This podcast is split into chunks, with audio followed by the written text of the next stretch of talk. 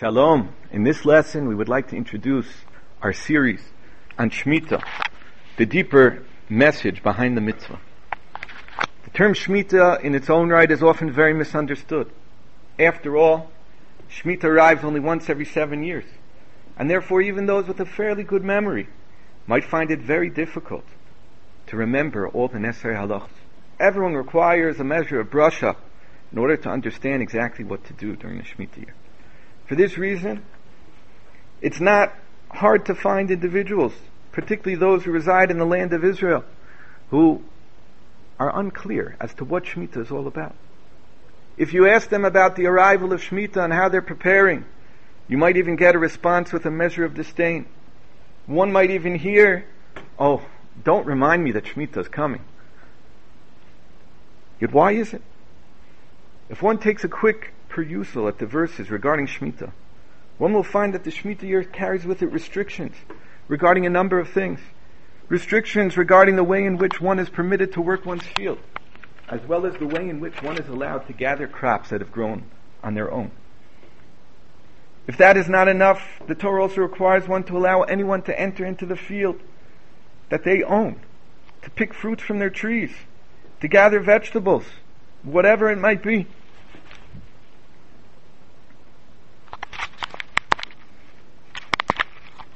The produce that one grows and grows accustomed to viewing as their own in their own field seems to be no longer theirs during the Shemitah year. Furthermore, the Shemitah year produce has a sanctified status, which means that practically there are restrictions on how one can purchase the produce. There are even limitations on how the produce can be eaten and used. And there's even a point in time when one must remove the Shemitah produce from their home and abandon it, at least temporarily. For this reason, Shemitah for many individuals means havoc in the kitchen. It means making decisions of what types of fruit to buy. Heter mechira, Otzar Beitin, fruit, fruit which is imported from chutz laaretz.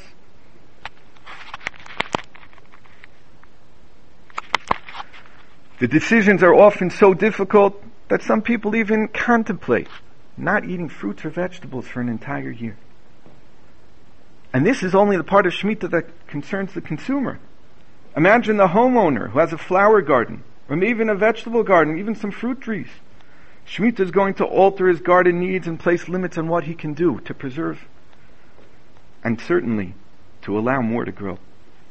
But even more so, imagine the farmer, the one whose livelihood is built upon the crops or plants that he grows, cultivates, and sells. Imagine a year which is in fact even more than a year, without normalized planting and tending to one's crop. How is one to survive? In our day and age, when one's crop no longer supplies only a small village or locale, but one's entire livelihood is dependent upon exporting one's produce to markets all over the world, what do? Can you get a contract to supply fruits and vegetables for only five or six years out of every seven? Shemitah certainly carries with it a tremendous amount of challenges. But yet one should not think even for a moment that the question of Shemitah's observance only applies to those who live in the land of Israel.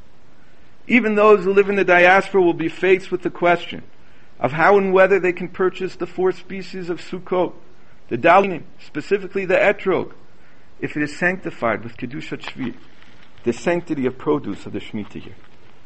One might even wonder can they buy Jaffa oranges that they see in the store during the Shemitah year? Although far less often than for those who live in the land of Israel, Jews throughout the world, not only those who are privileged to live in the Holy Land, will have to deal with the questions regarding Shemitah observance.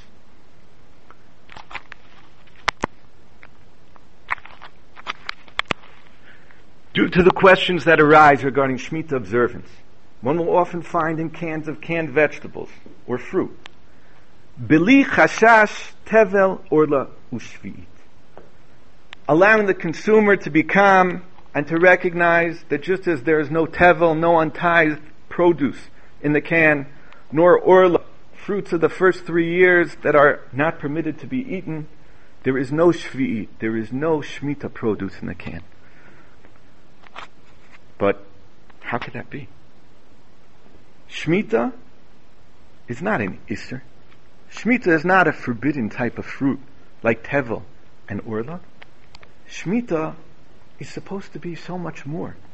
Shemitah is an opportunity. Shemitah is in fact what the Torah says, lachem that the produce of the seventh year should be eaten, which according to many is even a mitzvah, a special mitzvah, to eat the produce of the seventh year. But due to the restrictions, the beauty of Shemitah has been lost. Shemitah has become, for many, just a bunch of restrictions. However, while this outlook is rather natural, when one is overcome by numerous halachic matters that change one's way of living in the previous six years, but it is totally antithetical to the nature of what Shemitah is all about. The fact that Shemitah has become a burden in the eyes of the community and even an enemy to some is similar to the way in which the weekly Shabbat observance is lost on those who only focus on the restrictions. There are good halachic works in the English language that deal with the answers to some of the questions we posed above. However, I have yet to find a book or series of lectures in English that attempt to uncover the deeper nature of Shemitah and allow one to focus on the bigger picture. Not only the halachic questions of how Shemitah will alter one's mode of living, but how to appreciate and experience Shemitah. How to remove the negative outlook from this fascinating mitzvah. I would like to share with you what I feel to be two of the primary culprits for the prevalent misunderstandings regarding Shemitah. It is these culprits, among others, that we will try to remove and to diminish their powers while discussing Shemitah during this series. The first culprit is the lack of study. Shemitah exp- appears explicitly in at least five different places and contexts in the Torah, and according to Rabbi Akiva, in a sixth place as well. The Torah's description of Shemitah, as well as the centrality of the religious experience that the Torah attaches to it, are indicative of the fact that although well aware of the challenges that one will encounter during the Shemitah year, what Chazal termed of those who fulfill all the dictates of Shemitah, Giborei Koach, individuals who combine the two ideals of Jewish strength, Gvura and Koach, still, notwithstanding the challenges, even a careful reader of the Torah will notice explicit mention of numerous ideals that Shemitah conveys. Shemitah is not just supposed to be a year on the calendar that happens once every seven years, but it is an essential means of imparting fundamental Torah lessons and transforming our overall outlook on what a Jewish economy entails. Shemitah deals with questions of how we should look at ownership. What is the proper perspective regarding God's hands in our daily sustenance? As well as uh, many other character building lessons that are readily inherent in Shemitah. As long as even the basic messages of Shemitah, although explicit in the Torah, remain hidden from the eyes of the public, then it should not be surprising that Shemitah remains a burden in the eyes of so many people, rather than Shemitah being the bearer of a utopian message that the whole world has to hear about. To a certain degree, this first culprit's powers are slightly diminished in our day.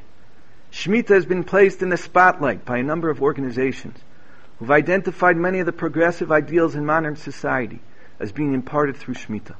From social justice to ecology to renewable energy, Shemitah has gained a newfound prominence among those who want to stress the importance of these ideas.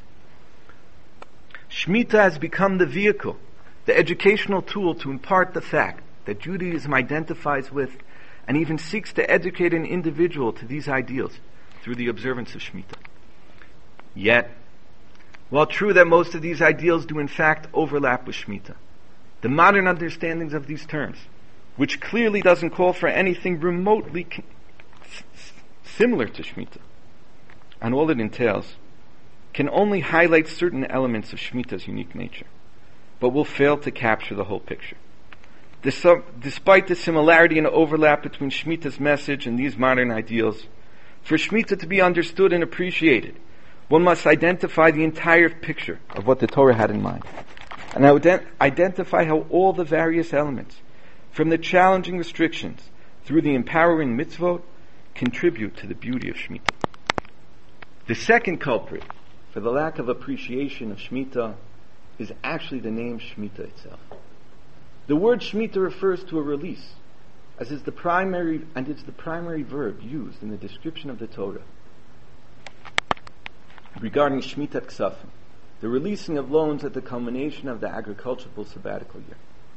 It is there that the term Shemitah is used. The Torah says in Dvarim Perak Tetvav, Miket Sheva shanita Haseh Shemitah, V'zedab Dvar HaShemitah, Shamot Kobal Mashe Yado Asher Yasheb there,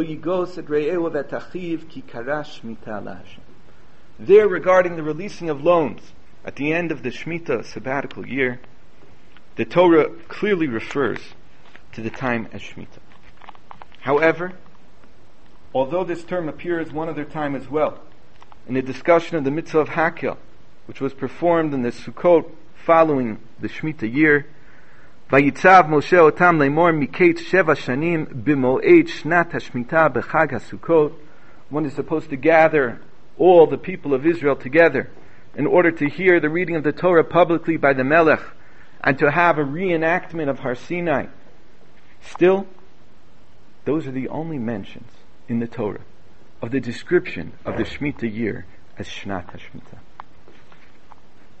True, regarding the agri- agricultural Shemitah year, the Torah tells us, Vashvi'i tishmetena unetashta, using tishmetena, the verb of Shemitah, as an aspect of Shemitah. However, a number of Torah commentators understand that tishmetena is actually a reference to Shmitat Ksafim at the end of the year. Something we'll learn when we analyze this parak. However, tishmetena, Shemitah, while an element of the sabbatical year, is in fact not its essence. The Torah's main description of the sabbatical year, of the seventh year, is in Parshat Bahar. And there the Torah not only does not even mention Shemitah as a verb, as a noun, as nothing, but it refers to the year by a completely different term.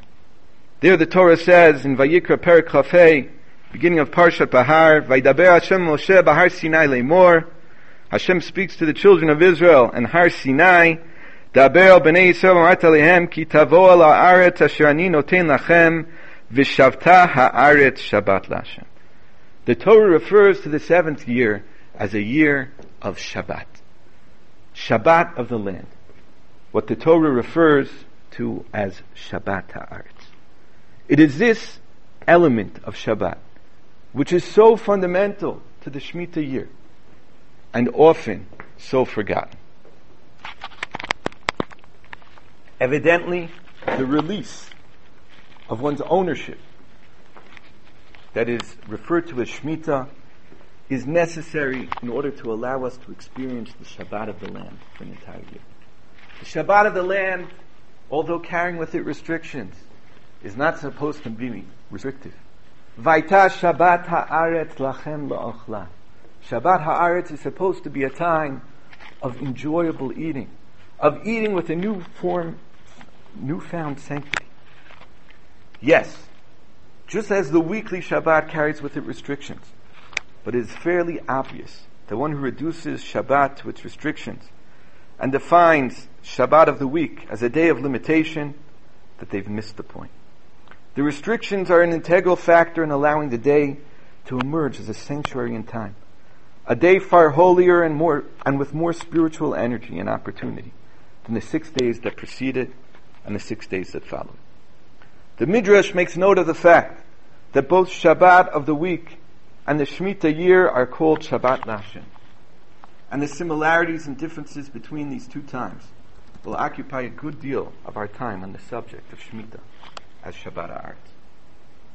However, one of our primary objectives will be to reveal the nature of Shemitah at Shabbat Art. In the process, we may learn a lot about Shabbat Bereshit, the weekly Shabbat as well. We'll follow the farmer and the consumer from the preparations in the previous year through the various periods throughout the year where different unique halachot of Shemitah take form.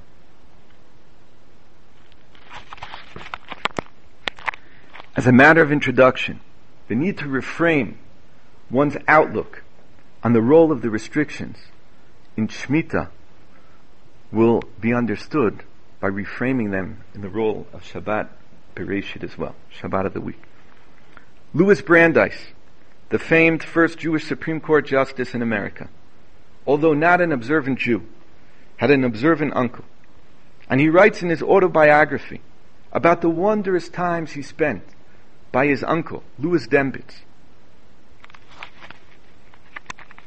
And he particularly praised the Shabbat experience that he felt in their home, something which he was unsuccessful in finding elsewhere. He writes as follows, I recall vividly the joy and awe with which my uncle, Louis Dembitz, welcomed the arrival of the Shabbat day, and the piety with which he observed it. I remembered the extra delicacies, the lighting of the candles, prayers over a cup of wine, quaint chants, and Uncle Louis poring over books most of the day. I remember more particularly an elusive something about him, which was spoken of as the Sabbath peace, and which years later brought to my mind a passage from Addison, which he speaks of stealing a day out of life to live. That elusive something prevailed, prevailed in many a home in Boston, and on Sunday was not wanting at Harvard. Uncle Lewis used to say that he was enjoying a foretaste of heaven. I used to think, I do so now, that we need on earth the Jewish Puritan Sabbath without its opp- oppressive restrictions. Brandeis noted the amazing experience in his uncle's home and how it seemed elusive to him. Although a bright man, he had spent his entire life searching for that day without what he viewed as the oppressive restrictions. But yet, for the very simple reason he failed to find it. One cannot appreciate or even find or even come to experience that beautiful nature of Shabbos without the recognition of the fact that the restrictions play a role not to oppress the individual but to elevate him. It is these restrictions that are so poignantly pointed out by Joe Lieberman, the seasoned senator from Connecticut, vice presidential candidate, in his book, The Gift of, the Gift of Rest, Rediscovering the Beauty of the Shabbos. He describes what it means to be an Orthodox Jew on Capitol Hill. And he describes, among other things, how it is specifically the restrictions of Shabbat which set him free from his little handheld devices. He writes, six days a week, I'm never without this little piece of plastic, chips and wires that miraculously connect me to the rest of the world, and that I hope makes me more efficient, but clearly consumes a lot of my time and attention. If there were no Sabbath law to keep me from sending and receiving email all day, as I normally do, do you think I would be able to resist the temptation on the Sabbath? Not a chance. Laws have this way of setting us free. The restrictions of Shabbos that Louis Brandeis, Brandeis could not understand, Joe Lieberman explains, are actually the ticket to freedom. As long as we focus on the difficulty involved in the restrictions, we not only miss the point regarding the Shabbat of the week, but we also make sure that educationally we teach our children and those around us that Shabbat is mere restrictions. If we are able to understand the purpose of the restrictions, then we'll be able to appreciate them as well. Rav Moshe Feinstein, when discussing why it is that so many Jews, children of observant immigrant parents to America, who although they witnessed their parents time after time, week after week, with Mesirut Nefesh, with the willingness to lose their job in order to be able to keep the Shabbos. Still, many of these children not only did not observe the Sabbath, but observed nothing out of Judaism. Rav Moshe Feinstein blamed this fact and the well-known Yiddish phrase, Schwer zu sein a Yid. It is difficult to be a Jew. This phrase was even the title of Shalom Aleichem's famous comedy in 1914 by the same title, reflecting on the difficulties of living as a Jew in the modern world. But Moshe Feinstein felt it important to emphasize the beauty of a Jewish lifestyle over the difficulties that might attend scrupulous religious observance. He's quoted as saying, people destroyed their children by always repeating, as is schwer zu sein, a Yid. It's hard to be a Jew. But Moshe said, no, it is not hard to be a Jew. It is beautiful and joyous to be a Jew.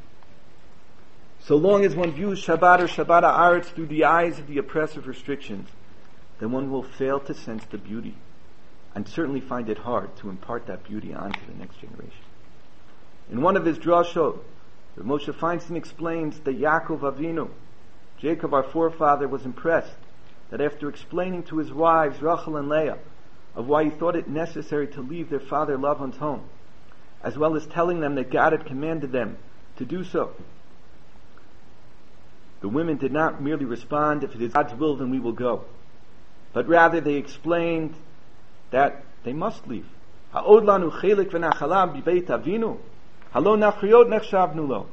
Do we still have a share and inheritance in our father's house? Are we not considered to him as strangers? Rav Moshe explains that the response of the woman of the women was indicative of the fact that they did not view leaving their father's home as a test of God's or as a chore that they were obligated to perform. Rather, they did not view God's word as difficult, for they recognized the benefits of following the will of God. Rav Moshe continues that this is the proper outlook in terms of performing mitzvah. One with true faith in God realizes that nothing is lost by fulfilling God's word. If we keep this faith constantly in mind, then keeping Shabbat should not seem in any way difficult. Rather, it will allow us to inculcate this attitude in our children and be easy to teach them of the beauty of mitzvah. Rav Moshe states, while those who boast about the trials and tribulations they suffered for the sake of keeping Shabbat, in times when it was far more difficult to be a Shomer Shabbat person than it is now, may instill a pride and strength in their children. But they may also be doing them a great disservice. The message they may convey is that it is hard to be a Jew, and that keeping Shabbat requires great suffering and endurance. Their children may easily come to think that since they do not have the same fortitude as their parents, keeping Torah and mitzvot will be beyond their power. Their parents' attitude may well discourage them from making the effort to keep Shabbat or to find the time to go to shul three times a day. For this reason, he states that parents must be careful to emphasize the rewards involved in keeping the Torah rather than the difficulties. And even when speaking of the difficulties, they should convey them in a proud, triumphant tone. In this way, they will instill in their children the attitude that for one who has faith, every mitzvah is easy and enjoyable to perform. This is not only true for Moshe Feinstein, a man who went, underwent extreme trials while in Stalinist Russia, while in Siberia, but certainly for us, who might find it difficult to leave work early on Friday for the arrival of Shabbat Bereishit, or find it difficult purchasing the fruits we like during the Shemitah year understanding how the restrictions of Shemitah are anything but oppressive, but are rather the ticket to experiencing something that otherwise we would never be able to do. Understanding Shemitah as a year of Shabbat will help us with this goal.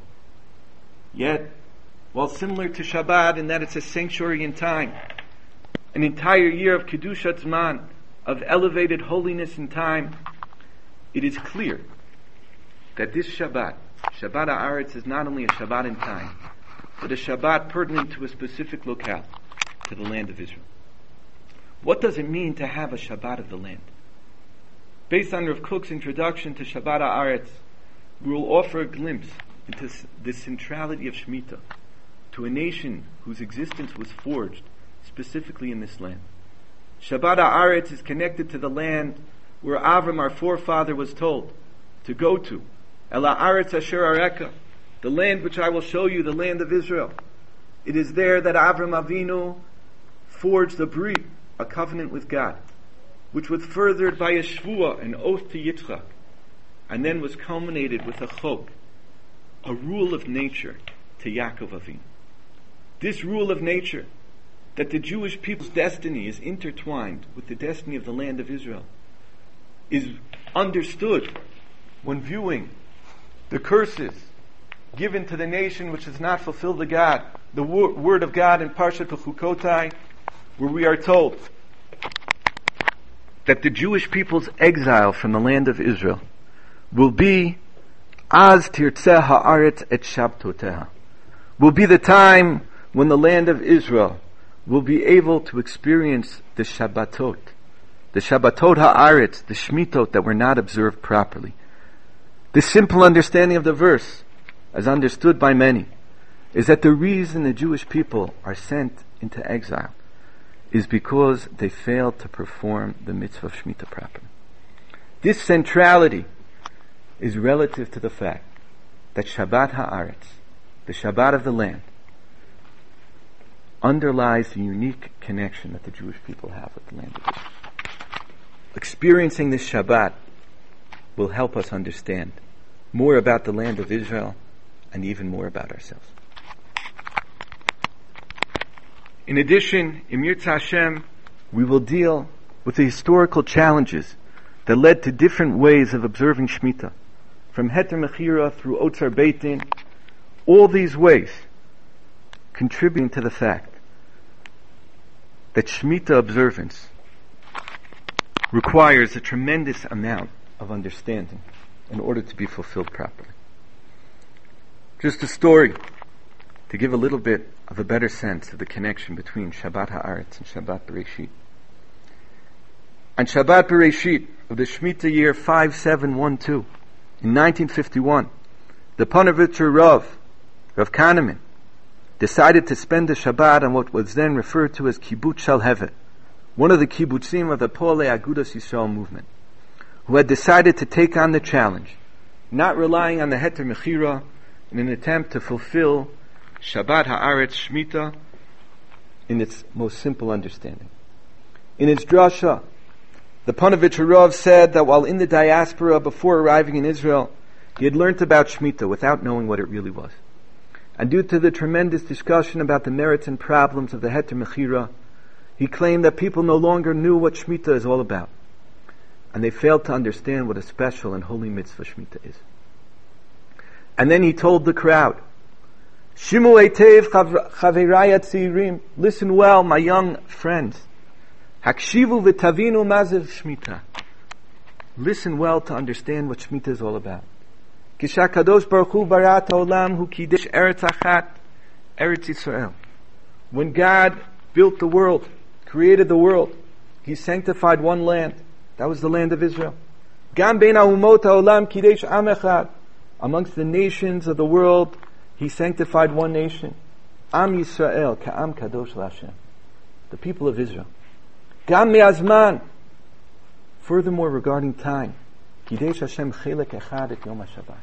God sanctified one period of time, the day of Shabbat. What is Shemitah? Eretz Yisrael, Am Yisrael v'Shabbat. Shemitah is a culmination, a combination of these three elements of Kedusha the Holy Land with the holy people, with the holy time.